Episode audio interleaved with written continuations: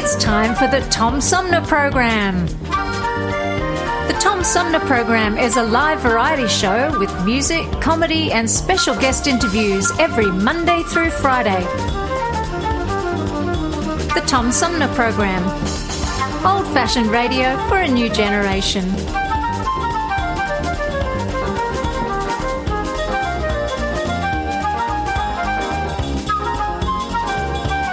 Theme music is Fruit of the Louvre, provided by Flint composer producer Howard Eddy.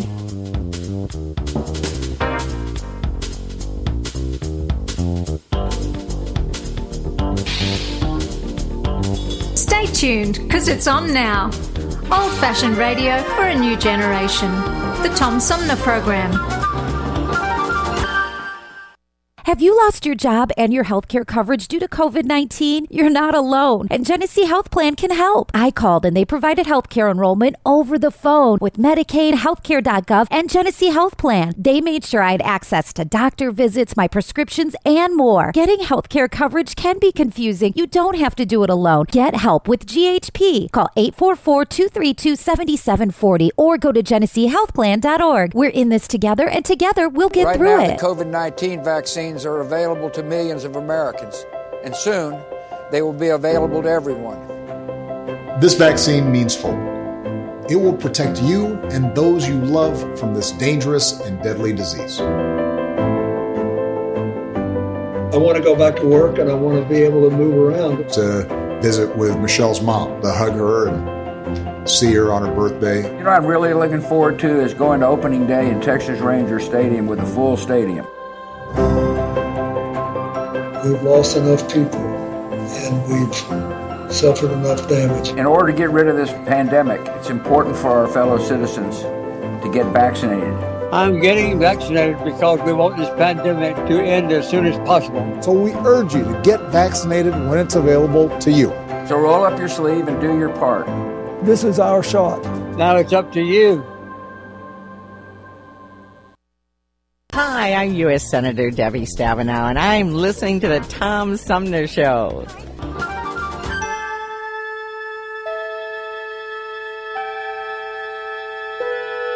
Space, the final frontier.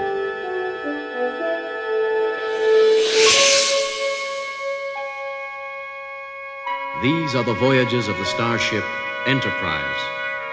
Its five year mission to explore strange new worlds, to seek out new life and new civilizations, to boldly go where no man has gone before.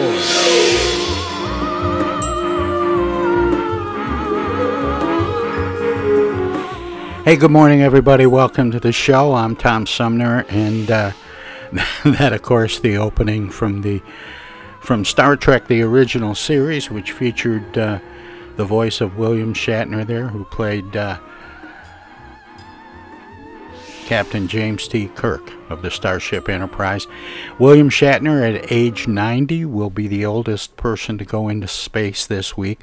Last week, when the, it was all over the news, I uh, focused our Schlocktober celebration, which is where we play a different horrible recording or, or bad idea for a song every day in the month of October.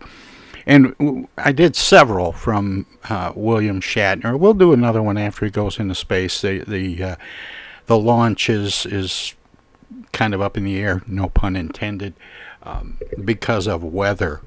But uh, we'll get back to that today. Our Schlocktober pick of the day is Granny Clampett from the Beverly Hillbillies.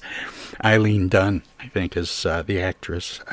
Uh, I think that's her name and uh, and it's a it's a fun piece that's coming up uh, right after the 10 o'clock hour. But we've got a great show in store today. Coming up in the uh, third half of our three-hour tour, we're going to talk with um, Jerry Hyde from the UK, who is a uh, psychotherapist. And author of a new book called Empathy for the Devil Make Your Demons Work for You Without Selling Your Soul. In the uh, second hour of our three hour tour, we're going to talk about uh, some Texas history um, with uh, the author of uh, a book called Gone to Texas or gone to Dallas, I think, and uh, it's uh, set in, in the pioneer days. A wagon train headed to uh, Dallas, and and the uh, heroine who takes up uh, residence, uh, Morgan Darnell is is her name, but the um, author's name is Lorrie Moore Moore. That's right. It's M O O R E dash M O O R E. Her maiden name and her married name were both Moore and uh, we'll be talking with her. But coming up uh, in in just a couple of minutes, we're going to talk with uh, Kevin McCarney, who is um, the author of a new book called Big Brain, Little Brain. Interesting, uh, interesting conversation to be sure. But first, since we have a little bit of time and it's getting it's we're starting to approach Halloween, I always play this song and you hear this melody a lot because it's part of the uh, um, oh part of the intro and outro for uh, Schlocktober, and it's the music bed for our spot about going to hell with armchair politics on the 27th. But here's the uh, here's the full song. You'll probably hear this another couple times during the month.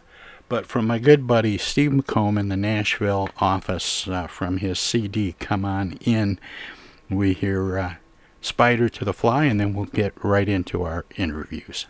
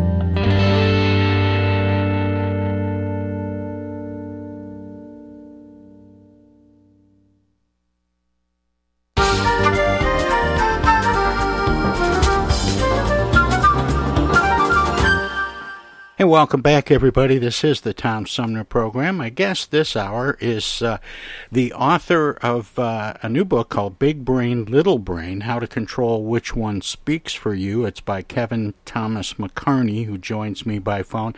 Hi, Kevin. Welcome to the show. Good morning, Tom. Thank you for having me here, sir. Let me let me ask you this, um, just out of curiosity. Big brain, little brain. What does that mean? I always thought it was sort of an either or proposition. Yeah, you know, it, it took it took me uh, it took me so long to sort of try to refine this into something that was simple uh, to even for myself to understand. But basically, you know, that we have the neocortex, the big thinking part of our brain, the, the top part where we keep all our information and we know exactly what we should say. And then there's the more emotional reptilian brain, that fight or flight brain. And it has an impact on our communication. And it does because there's so many things happening at one time. But big brain, you know, we, we all like, oh, yes, I know exactly what to say. Everything's going good. Your big brain's in control. But then something happens. Somebody annoys you something somebody cuts you off in traffic or or says something you don't like and all of a sudden yet that little brain gets activated and it wants to get be a part of the discussion. And so what big brain little brain is about is about keeping that the, the big brain in control of the conversation and keeping the little brain out of the conversation because the little brain is going to be far more uh, emotional. The little brain is that impulsive part of us that that sarcastic snarky uh, careless that you know where we snap you know and that doesn't create trust. Where the big brain when it's in control it's genuine it's empathetic it's very thoughtful good listener and it creates trust and it creates a positive ripple effect in a conversation.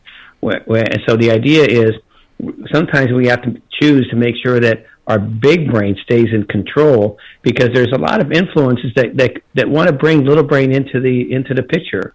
You see it in the news a lot right now with people they're not getting their food on time at a restaurant and, and they, they let their little brain take over and they start yelling or screaming.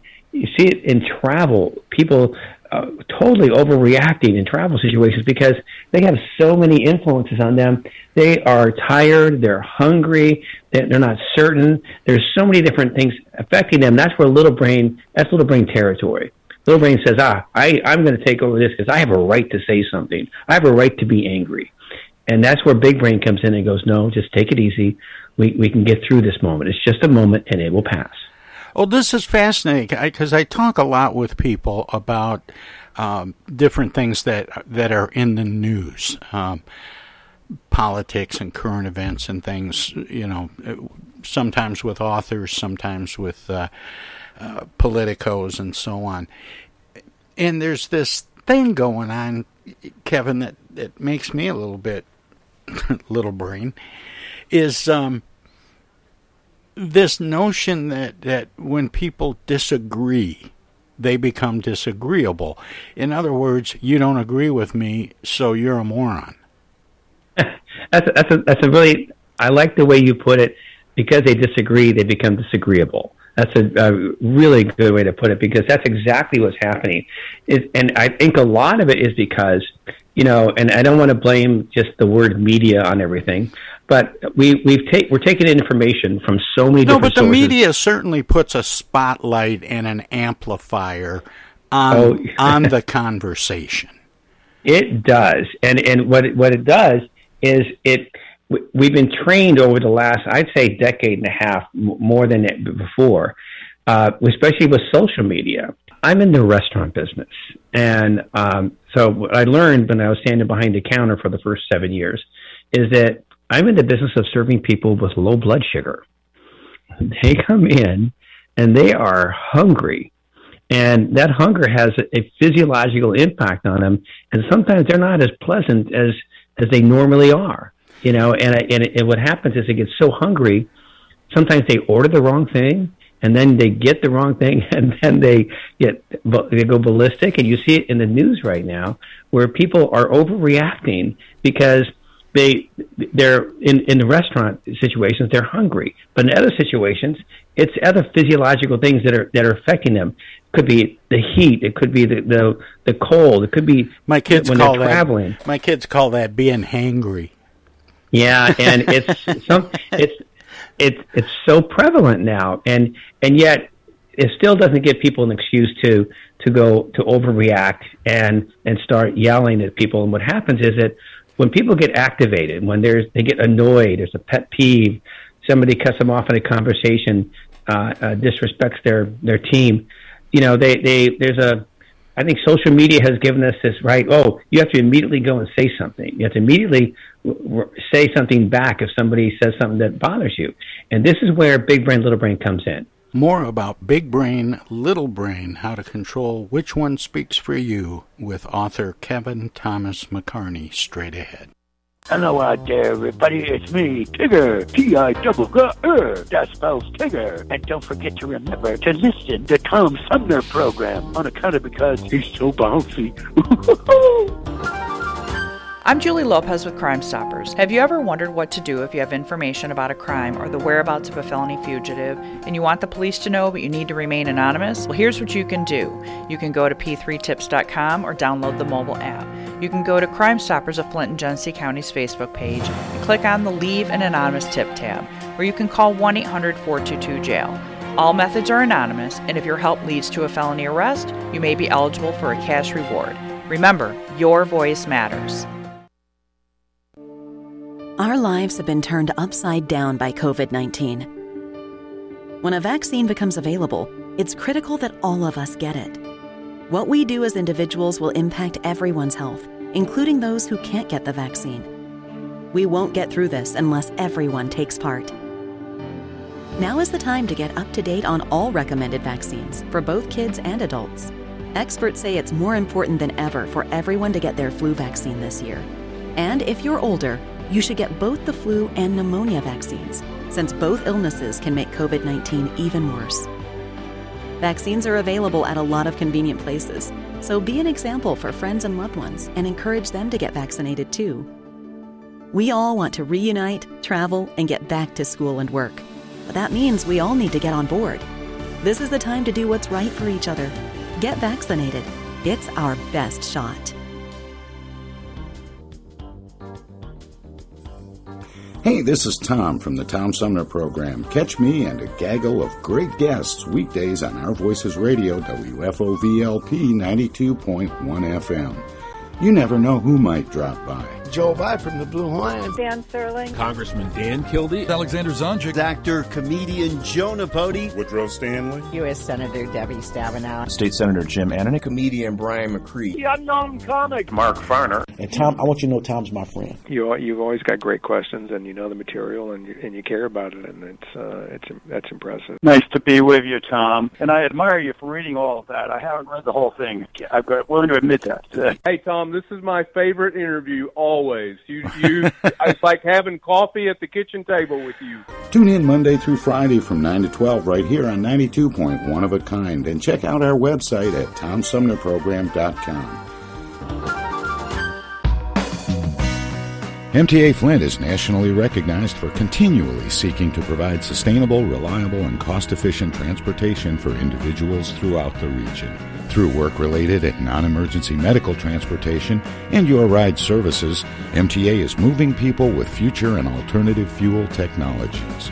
More information about MTA Flint and specialized services is available at mtaflint.org. Discoveries. They happen when we least expect them, in places we thought we knew. And discoveries have a way of teaching us a little more about ourselves along the way. Welcome to Flint and Genesee County, where up north meets down south. Home to Michigan's largest county park system and a vibrant culture. A place filled with discoveries we've yet to make throughout acres of beautiful lakes, wetlands, and woods, and in the diverse city beyond where the uplifting melodies of gospel choirs fill the air, where the work of renowned artists color the galleries and museums, where the fresh fruits and vegetables at the downtown farmers market awaken our senses, and where the cultural center and planetarium broaden our view of the world. Let's spend a few days enjoying the wonders of Flint and Genesee County, where the joy of discovery is pure Michigan. Your trip begins at Michigan.org. This is Congressman Dan Kildee, and you're listening to the Tom Sumner Program. More about big brain, little brain, how to control which one speaks for you with author Kevin Thomas McCarney straight ahead. Uh, there's actually a space in our head. I, I call it neutral. A guy named Viktor Frankl from the 40s. He was survived four different concentration camps and wrote a great book called Man's Search for Meaning. And it, he said between stimulus and response, there's a space. And in that space is our power to choose our response. And so in the book, we identify this as neutral, that even when you're upset, even when somebody is, is goading you and pushing you, or even we have a different situation where, where, where you may feel you have a right to lash out or snap at somebody, that's where you need to get to neutral. And instantaneously, you can take a very quick moment and become aware of the moment you're in and realize, oh, I better make sure my big brain takes over here.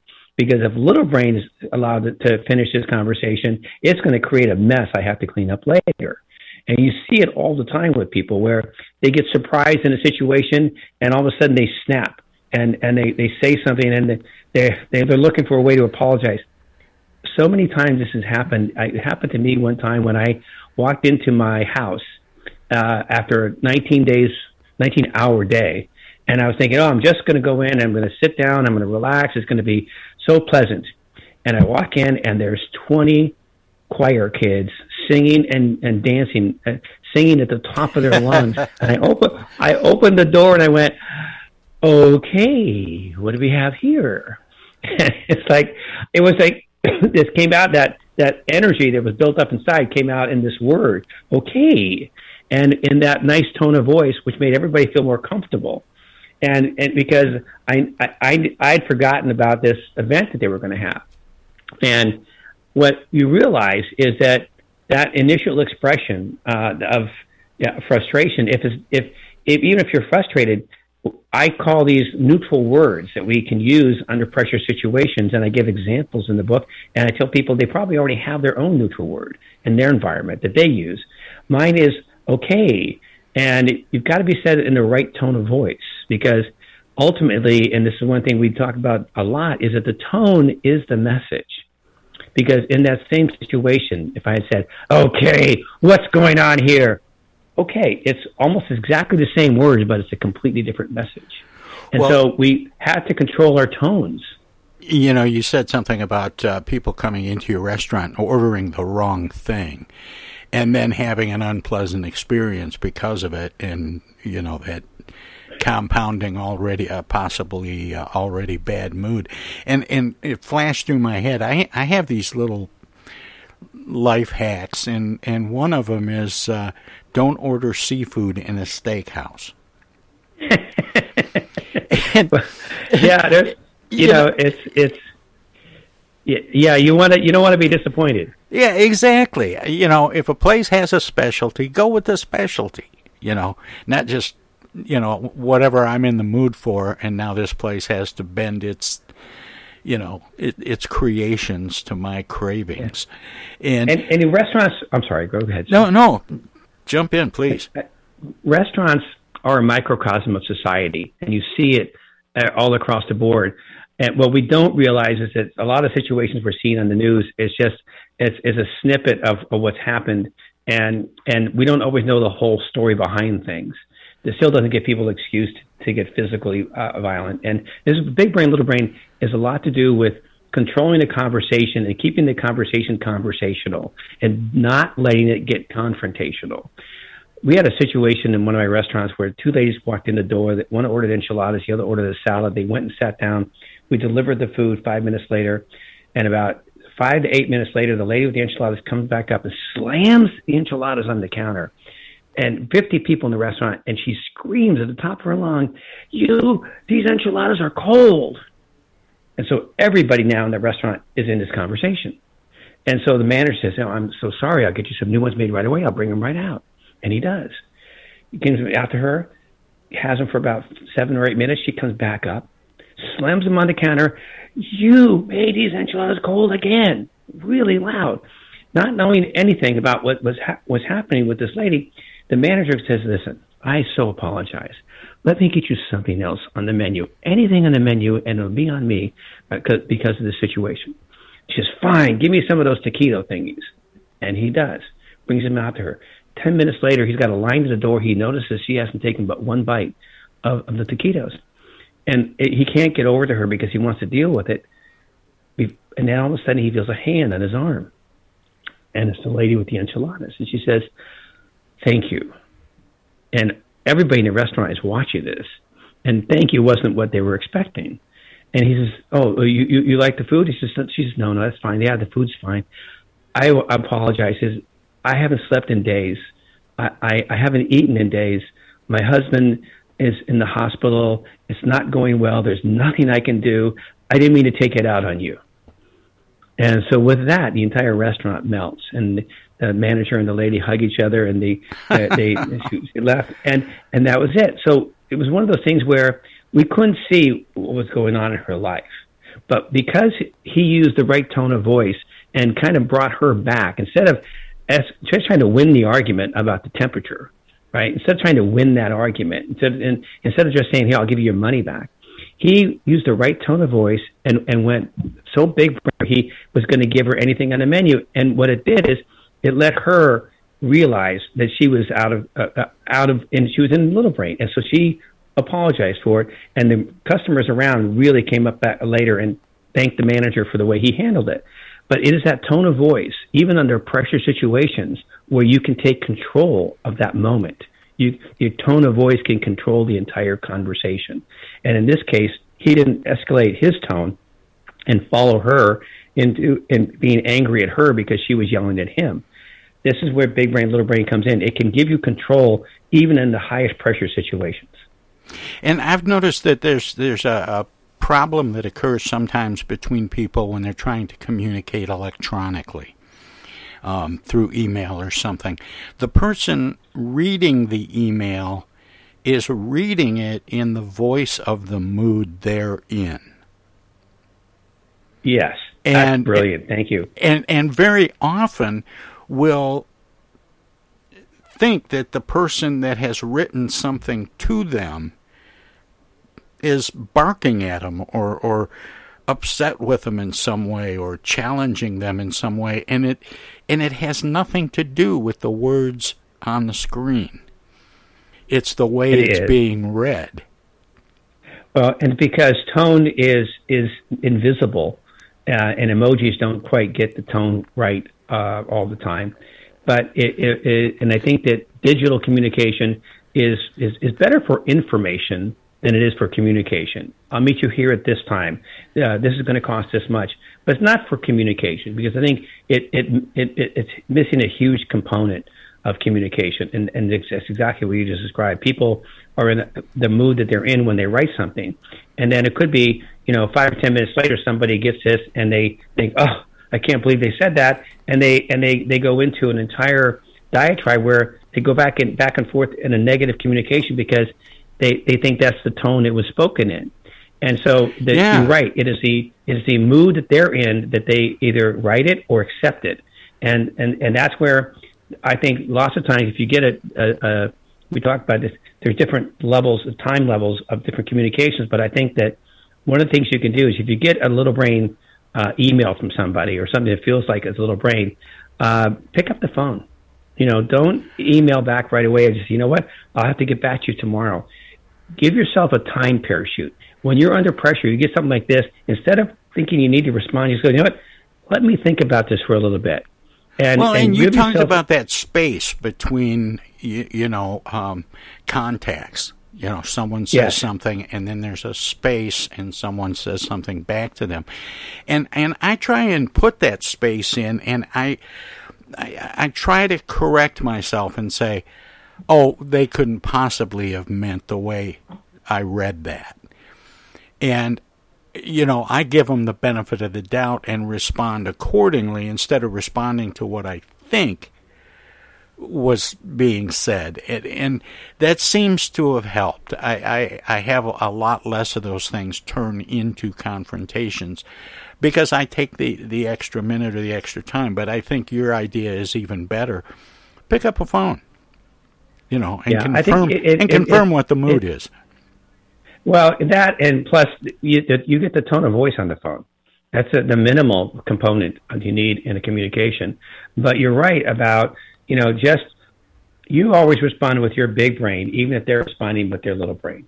You always take the big brain way and and and respond uh, properly and professionally and and with the courtesy, and it will often bring them back to their own big brain. But and again, I've I've been demonstrating this for uh, years for different high school kids and college kids and even small businesses that it's you know we're all in the people business and and this this uh, uh, communication that we go through this interpersonal communication the what we what we grow up with is what we learn how to communicate. So whatever environment you're in that's the, the limit of of your communication skills unless you improve them unless you look for avenues to improve your your communication skills. Because most people think well i don't need to learn how to communicate and i know how to talk right? I was like that. You know the tour guide at universal studios when i was 19 I, I thought i knew how to talk to everybody and you know I, I i get this one tour of people from europe they were angry because of the three hour wait and and they were just angry at me and you could just tell they were just they were just so upset we don't want to go on this tour let us out of here and I just, you know, I, I get above my pay grade. I can't do that. And so I was going to give them a horrible tour. My 19 year old snarky kid, right? Because 19 year olds, I know everything. Um, and instead, I see the front row of the second car, a family from the Midwest with their T-shirts from uh, the football team they love, and they were there with big smiles. They got mixed in with this group. So I looked, and in an instantaneous moment, and I didn't realize I had this in me. I switched from being that snarky 19 year old that wanted to get back at this big group for being angry at me. it, and, and I gave a great tour to that family.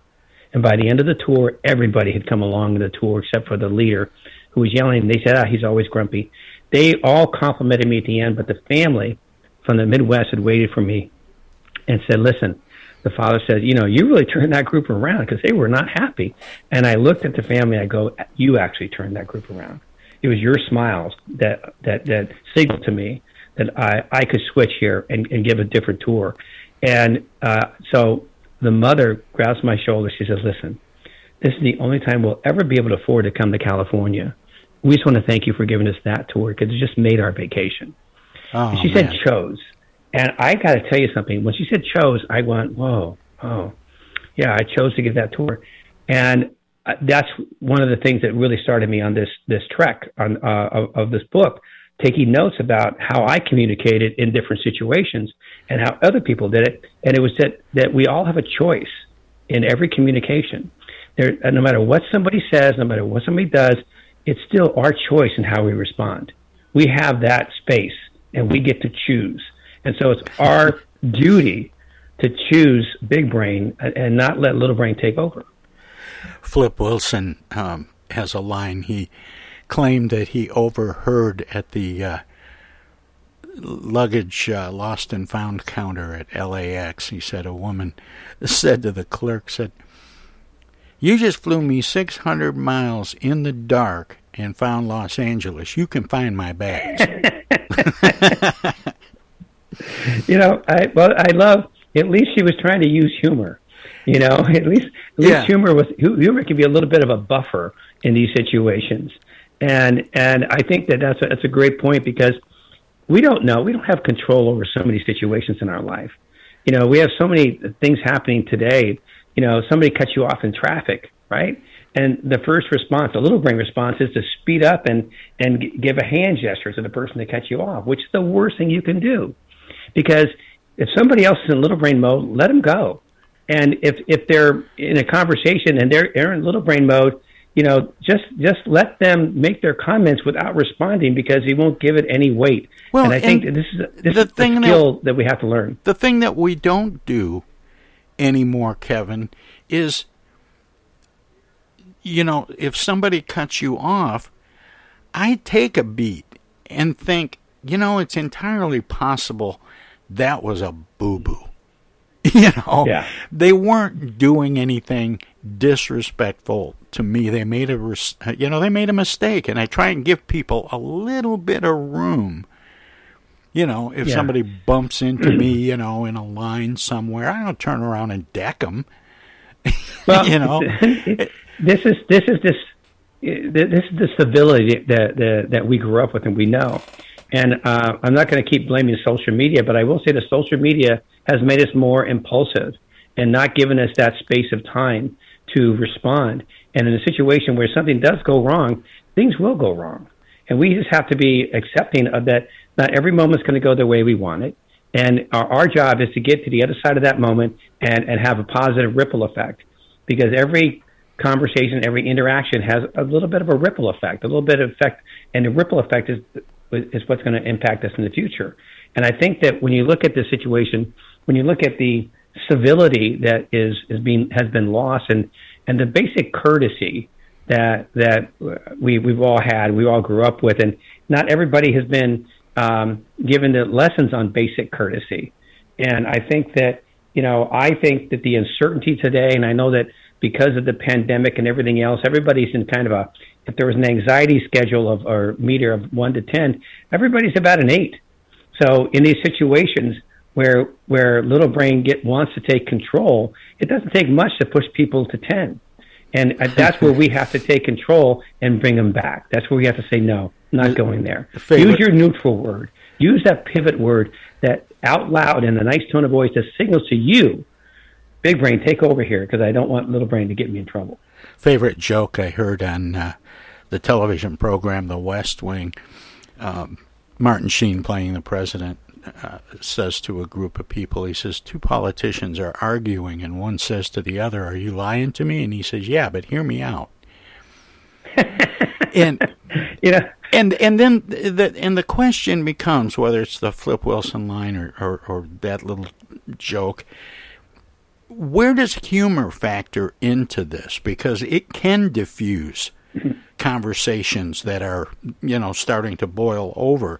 Is it a big brain function or can humor exist in the little brain as well? it's a tricky component here. Is a tricky area, and you've got to make sure that if the other person's in big brain mode, they're gonna they're gonna take it as as a humorous one thing. But if you're not sure what mode every the other person's in, um, it's always wise to stay away from a joke. You know, in the work environment, I tell people, listen, this week's joke is next week's visit to HR. So you you got to be so careful with humor today uh, because everybody is accepting things in a different way. So I would shy people and tell people to shy away from humor if you can, unless you know it's going to be taken well. Yeah, that's. I, I wonder about people who make their living as comedians and, and how they are handling the change because people seem to be um, not just thin skinned, but uh, trolling for a fight. That's a really good way to put it because I think we're all so filled with anxiety. We're looking for a way to release it, and we think an, an argument's going to do that. And instead, an argument's just going to exacerbate it. And and again, uh, if you look at the way social media is structured, it's structured in a way to make people uh, be uh, snarky at each other. If you look at you know the the all these platforms, they know that they can get more people uh, involved and click more times if there is anger involved. and it's the sensitivities are are definitely at the surface, and so we've got to be careful in, in a lot of these pressure situations. You know, uh, no matter what we want to say, understand that the other person, you know, we have, we have to filter that with the other person's sensitivities, and oh, if they're sensitive about whatever subject, and I'll, I'll use a, a football team as an example. If you're a Michigan State person, or if you're a Michigan person, right? And somebody says something about Michigan State, and you feel like, well, I have to defend Michigan State, and and so you, you think you have to rush into it online in, in conversations, and we don't. You did your homework on that one, Kevin, because that's a big rivalry in Michigan. Well, my my mother was born in Detroit, Okay. uh, so I'm, I'm. So you I'm know about the. Michigan Michigan Uh, State game. I, and I think that it becomes one of the. It, it's a perfect idea of how we deal with things. We get very personal about these things, and we think, well, you have to respond, and this is where you've got to get to neutral, and and and pivot and become immediately aware of the moment you're in, and go, oh, is this going to be the right time for me to say that? Is this the right group of people for me to say this in? Let me take my time and, and, and think about what the ripple effect of my comments are going to be. Well, it's it's a, a subject that's near and dear to my heart, Kevin, and I am so glad you are, are writing about it. And the book is uh, Big Brain, Little Brain How to Control Which One Speaks for You by Kevin Thomas McCarney. Kevin, um, I appreciate you spending uh, time to uh, share your thoughts and, and some of the contents of the book. When does or did the book uh, come out officially? The book came out this year uh, in in, uh, in May, Okay. and right in the middle of the pandemic. But you know, uh, it's been doing well, and I feel good. It's uh, BigBrainLittleBrain.com if people want to get some free downloads on some worksheets of how they can handle manage their, their little brain uh, and keep their little brain out of the conversation. Uh, and I respond to all of my emails uh, if they go to Kevin at BigBrainLittleBrain.com. Well, Kevin, that was perfect because I always give guests an opportunity to let people know where they can find out more, and you led me right into it. Kevin, thank you so much for spending this time with me and uh, talking about a subject that's near and dear to my heart. Keep up the good work. Tom, thank you. Thanks for the platform. I really appreciate it. We've got to get we've got to get the world to neutral. I, I'm all for that. Yeah. All right. Thank you. And again, uh, lots of family in in in in, uh, in Michigan. All right. Well, take care, Kevin. Thank you, sir. Bye bye. Bye. Again, Kevin Thomas McCarney. He is the uh, author of um, Big Brain, Little Brain How to Control Which One Speaks for You. And we'll have more of the Tom Sumner program.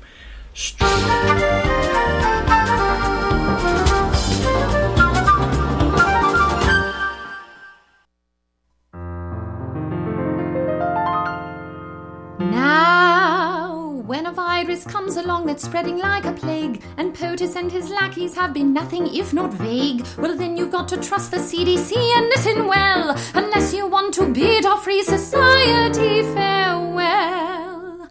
There is a super bad, transmittable, contagious, awful virus. And if we don't act quick and social distance, it will mire us in a stretch of quarantine that lasts until July. A super bad, transmittable, contagious, awful virus. And if you got a better cough in your arm, and if you got a better.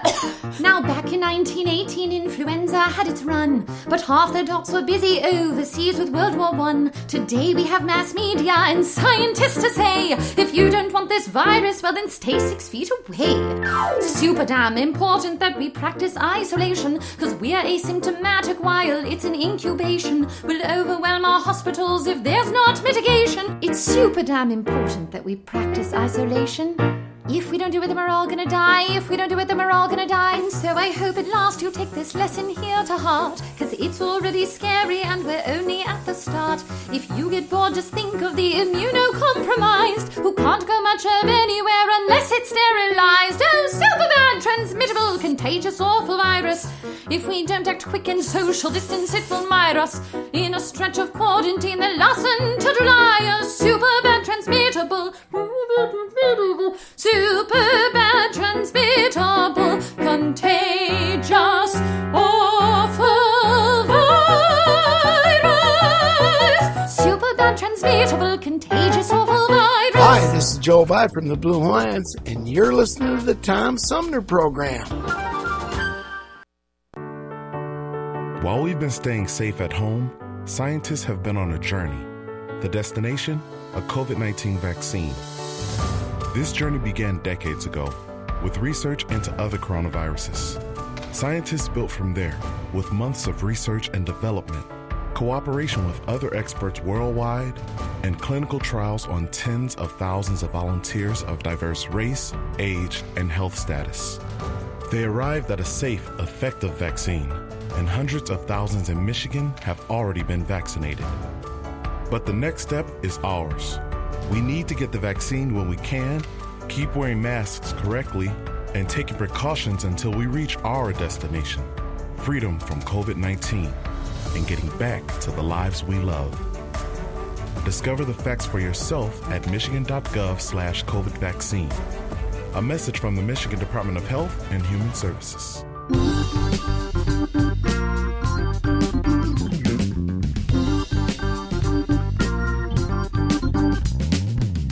Start your weekend early with Tom Sumner program every Friday live at 11. We turn the spotlight on the world of arts and entertainment featuring artists from music, TV, and the movies. Catch everything from the rich local talent pool in and around Flint and Genesee County to up and coming stars of stage and screen, plus legends from New York and Hollywood. Hi, this is Greg Nagy. Hey, this is Hopper. Hi, this is Joe By from the Blue Hawaiians. Hi, this is Alexander Zonjic. Hi, this is Mark Farner. This is Maurice Davis. Hi, this is Rochelle Ray. Hi there, folks. This is Sweet Willie T. Hey, this is Steve from the Nashville office. I'm Gwen Pennyman Hemphill. Start your weekend right. Go to 11 Fridays on the Tom Sumner program.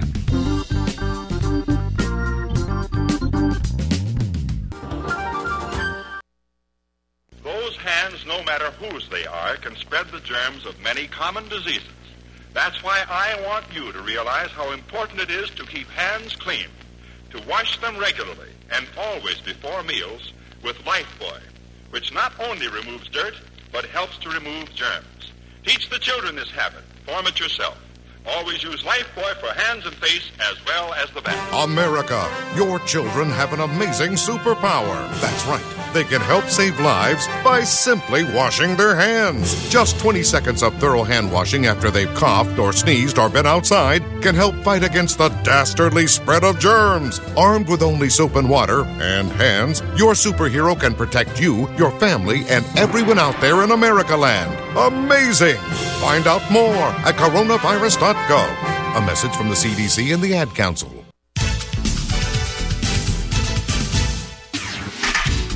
W.H. Wisecarver, a recent guest on the show, has pledged 50% of the proceeds from his book Twilight of Empire from sales between October 1st and October 31st to support the Tom Sumner program. W.H. Wisecarver, a former national security advisor and counsel for the U.S. Senate Armed Services Committee, pulls no punches, fusing history with political intrigue in Twilight of Empire, the third of four planned novels in the Resurrection Saga series. W.H. Wisecarver's book, Twilight of Empire, shows that the U.S. has all the wealth, science, and resources to solve every issue we face today. Twilight of Empire by W.H. Wisecarver is available on Amazon and Apple Books. For more information and to support the Tom Sumner program, visit whwisecarver.com.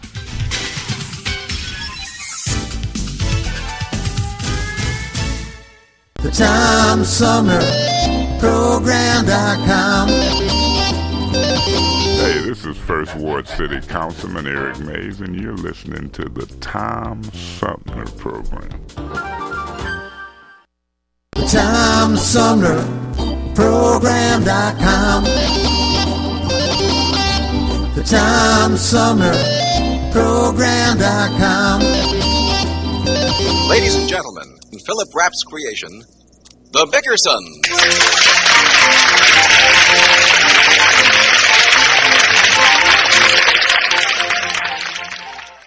Like most married women, Blanche Bickerson is a romanticist. Having talked poor husband John into taking her on a second honeymoon, three o'clock in the morning finds Mrs. Bickerson in the lobby of a small hotel at Niagara Falls. Exhausted and bleary eyed from the long drive, John Bickerson unloads the luggage outside as his wide awake wife talks to the night clerk. Let's listen. It doesn't really matter about the room as long as we have a nice view of the falls. Yes, ma'am. I'll bet you don't remember me. No, ma'am. Well, I wouldn't expect you to with all the honeymoon couples you meet. I was here seven years ago. Is that so? Yes. Well, better luck this time. Oh, we're still married to each other. We're just having a second honeymoon. Do many people do that? No, ma'am. I wonder why. I wouldn't know, ma'am. Are you married? No, ma'am. Arthritis makes me walk this way. Will you please sign the register? Oh, I'm sorry. Last time we were here, we had to wait two days for a room. We stayed in a motel in Buffalo. Oh, here you are. Thank you. Is that Bickerson? Yes, didn't I sign it right? Yes, ma'am. Mrs. John Bickerson and husband. Here's the key. Room 318. There's the automatic elevator over there. We don't have any bellboys at night. Oh, that's all right. I'll go out to the car and get my husband. John, where is he? He's not in the car. I wonder if he took the luggage out of the trunk. Good heavens! John, get mm-hmm. out of that trunk, you darned fool! John, John, John! Blanche, Blanche, Blanche, shut the door. There's a draft. Come out of that thing! All right, all right, all right. Don't pull. Ow, my hand! Oh, serves you right. Pick up that luggage and straighten yourself up. Ow. I don't want you to go in that nice hotel looking like a ragamuffin. It's a nice muffin. Um, grab a couple of these bags, will you, Blanche? No! It wouldn't look right on our honeymoon. Come on! Oh, my back. Where's the bellboy? We don't have any at night. Are you the clerk? Yes, sir. Where's the register? I, I want a room with a bed. I've already signed it. You've got a room. Good. Where are you going to sleep? Come on, John. Stop dragging your feet. I just drove 2,000 miles for a second honeymoon. Lead me to my room. You had to talk like that in front of the clerk. Oh, let me sleep, will you, Blanche? I'd just like to go one place with you that you didn't embarrass and humiliate me. You've been unbearable since we left home. Keep going. In here? Yes. Pull the bags in so I can shut the door. No windows? No nothing? How much do they get for this broken down room? This is the elevator. Oh, well, push the button or something and get it started. I can't keep my eyes open another minute. I was afraid this would happen. I'd hoped that going on a second honeymoon would bring us closer together. Can't get much closer than this, unless you throw the luggage out. Every time I want you to be romantic, you're so distant, John.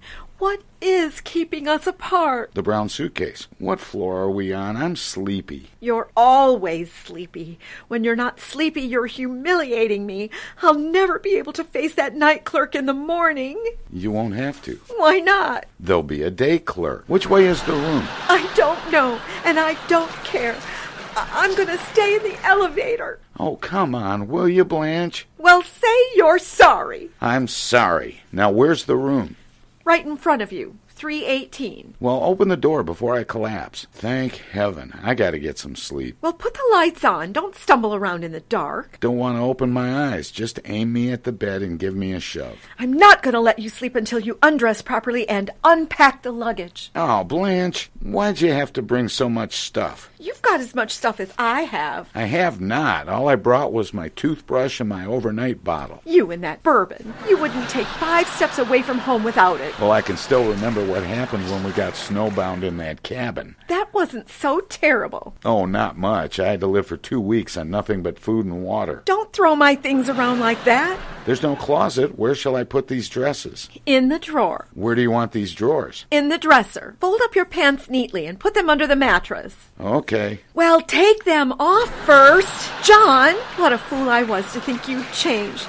The second honeymoon was just as big a mistake as our first one. Oh, no, it wasn't. I'm so sorry you made me go on this trip that I could just die. I didn't make you go. You shanghaied me, even tried to get me to marry you again. Was that such an unreasonable request? Yes, it isn't legal. Why not? A man can't be punished twice for the same crime. Oh, that's too bad about you. How you shame me in front of all my friends. And after I sent the invitations out, too. Well, I wasn't going to have any formal wedding and put out a lot of dough to feed your hungry friends and their squalling brats. There wouldn't have been any brats there at all. How do you know? Because I said plainly on the invitation Mr. and Mrs. John Bickerson will be married March 9th, no children expected. Put out the lights. I'm never going back to that horrible apartment we live in. I'm going to sit here and stare at the falls forever. Wouldn't hurt you to look at them either, John.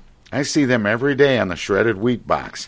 How can you be so cynical? I'm glad I have a little romance in my soul. Just the sight of those falls brings back memories. Mm, yeah. Sit up, John. Look at that cascade. Doesn't it remind you of something? Yeah. What, John? I think I left the water running in the bathtub. John, you didn't. Okay, I didn't. Good night, Blanche. I never should have trusted you to lock up. Now I'm really worried. Did you close all of the windows? Close the windows. You didn't leave any lights burning, did you? Uh, no. Did you leave food for the cat? Left enough for a week. What did you leave him? A six pound tin of corned beef. Did you empty it into a plate? No. Well, how do you expect the cat to eat? I left the can opener on top. Stop worrying about the cat. We should have taken all the animals with us. Poor little canary locked in the cage. Cat can't get out of the house. And who is going to feed the goldfish? Oh, I'll bet they're terribly unhappy. Oh, they're not unhappy. They're having a fine vacation. They are not. They are, too. When I left, the cat was fishing. Fishing? Where? In the goldfish bowl. He was using the canary for bait. John Bickerson! Oh, go to sleep. The canary and the goldfish are fine, and I wish the cat would drop dead. Don't talk like that. I love that cat. When I get home, I'm going to enter him in a cat show. What for? He couldn't win anything. Maybe not, but he'd meet a lot of nice cats. Go to sleep, will you, Blanche? I'm not sleepy. Why don't you sit up and talk to me? Blanche, people don't talk at four in the morning. You talked until five o'clock on our first honeymoon. You kept reciting poetry and telling me how beautiful I was. Do you remember what you said, John? No. You told me your love for me was like a raging inferno. You said you had a fierce fire blazing in your breast like a live coal. What happened to it, John? It's only a clinker now. How can you say such terrible things to me? Blanche, I'm so sleepy I don't know what I'm saying. I'd like to hear you say things like that to Gloria Gooseby. Can't I even go to Niagara Falls without Gloria Gooseby? The only reason you didn't was because she wouldn't have you. What? You proposed to her 15 times before you proposed to me. You big second fiddle, you. I never proposed to Gloria Gooseby, and you know it. And the next time I see her, I'm going to punch her husband Leo right in the nose. What have you got against Leo? He's a better husband than you are. I'm sick of hearing that, too. Leo Gooseby is a cheap, chiseling bum. He is not. He's more generous than you. Would Leo Gooseby give you a new dress? No. Would he give you a new hat? No. Would he give you a mink coat? No. Would you give me a mink coat? No. Why should I give you anything? Leo wouldn't. Stop screaming. You'll wake up the whole hotel. Well, stop goading me. You want me to do nothing but fight, fight, fight. No, I don't. All I do is ask for proof you love me, and you go into a tantrum. Blanche, what more proof do you want? I tell it to you a thousand times a day. I raise a new crop of freckles to spell out I love you. I painted it on all the Burma shave signs. Somebody's at the door, John. Honey, honey, honey. Honey! Madam, this is not a beehive. It's my bedroom. What are people wandering around in the halls this time of night for? Broken down hotel. Don't be so crabby. It's probably some nice little bride who can't find her husband. Maybe he's lost. He isn't lost. He's hiding. Put out the lights, will you, Blanche? I've got a vile headache. Nobody told you to yell your brains out. Good night. If you just stand here and look at the falls for a few minutes, your headache will go away and you'll sleep fine. Mm. Where does all that water come from? I once read it goes over at the rate of 346,000 gallons a second. John? Yeah? Are the falls higher on the American side or on the Canadian side? I don't know. I'll have to find out in the morning. What a majestic spectacle. I'm convinced there's nothing in the world like Niagara Falls. Except you, Blanche. Really, John? Why do you say that? Because you never dry up either. Good night, John.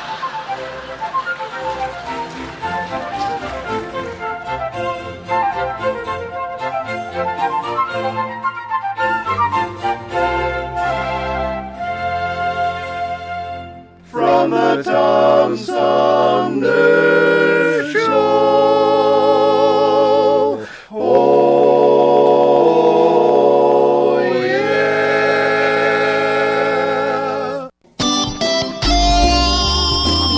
Old fashioned radio for a new generation. Tom Sumner program.com. The Tom Sumner program.com. The Tom Sumner Program.com.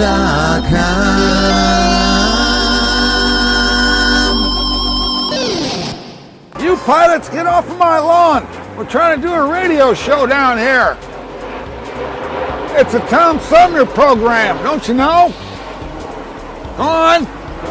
Go on, get out of here.